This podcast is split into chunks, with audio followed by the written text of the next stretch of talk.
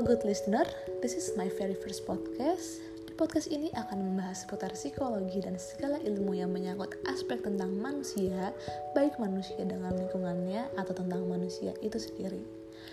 Oke, kali ini aku mau bagi tips nih gimana sih cara jadi pendengar yang baik.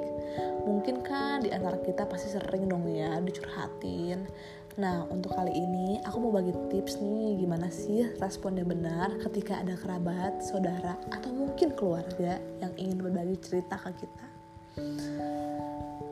Hmm, pertama, apa pun yang dilontarkan oleh teman bicara, jangan jangan sampai kita terlihat kaget baik dari gestur gestur tubuh kita dan mimik wajah kita.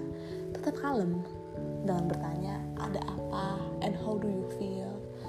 Terus juga jangan nantangin, baik dari raut aja, nada bicara ketika kita merespon. Ja, dan juga jangan ngejudge. This is very important. Kita bisa mulai dengan bicarakan tentang apa sih yang dirasakan oleh lawan bicara. Karena tahu gak sih teman-teman, kadang teman bicara kita tuh gak perlu loh komentar apa-apa. Dia tuh cuma butuh didengarkan maka dari itu penting untuk kita jangan sampai ngejudge. Lalu gimana sih cara responnya yang benar biar kita bisa jadi good listener? Yaitu dengan merefleksikan perasaan teman bicara kita. Misalkan seperti oh begitu ya? Oh oke okay, jadi kamu merasa sedih ya? Hmm, itu tentu itu bukan hal yang mudah dong ya. Nah kira-kira seperti itu teman-teman yang bisa kita praktekkan uh, yuk kita pelan-pelan jadi teman dengar yang baik.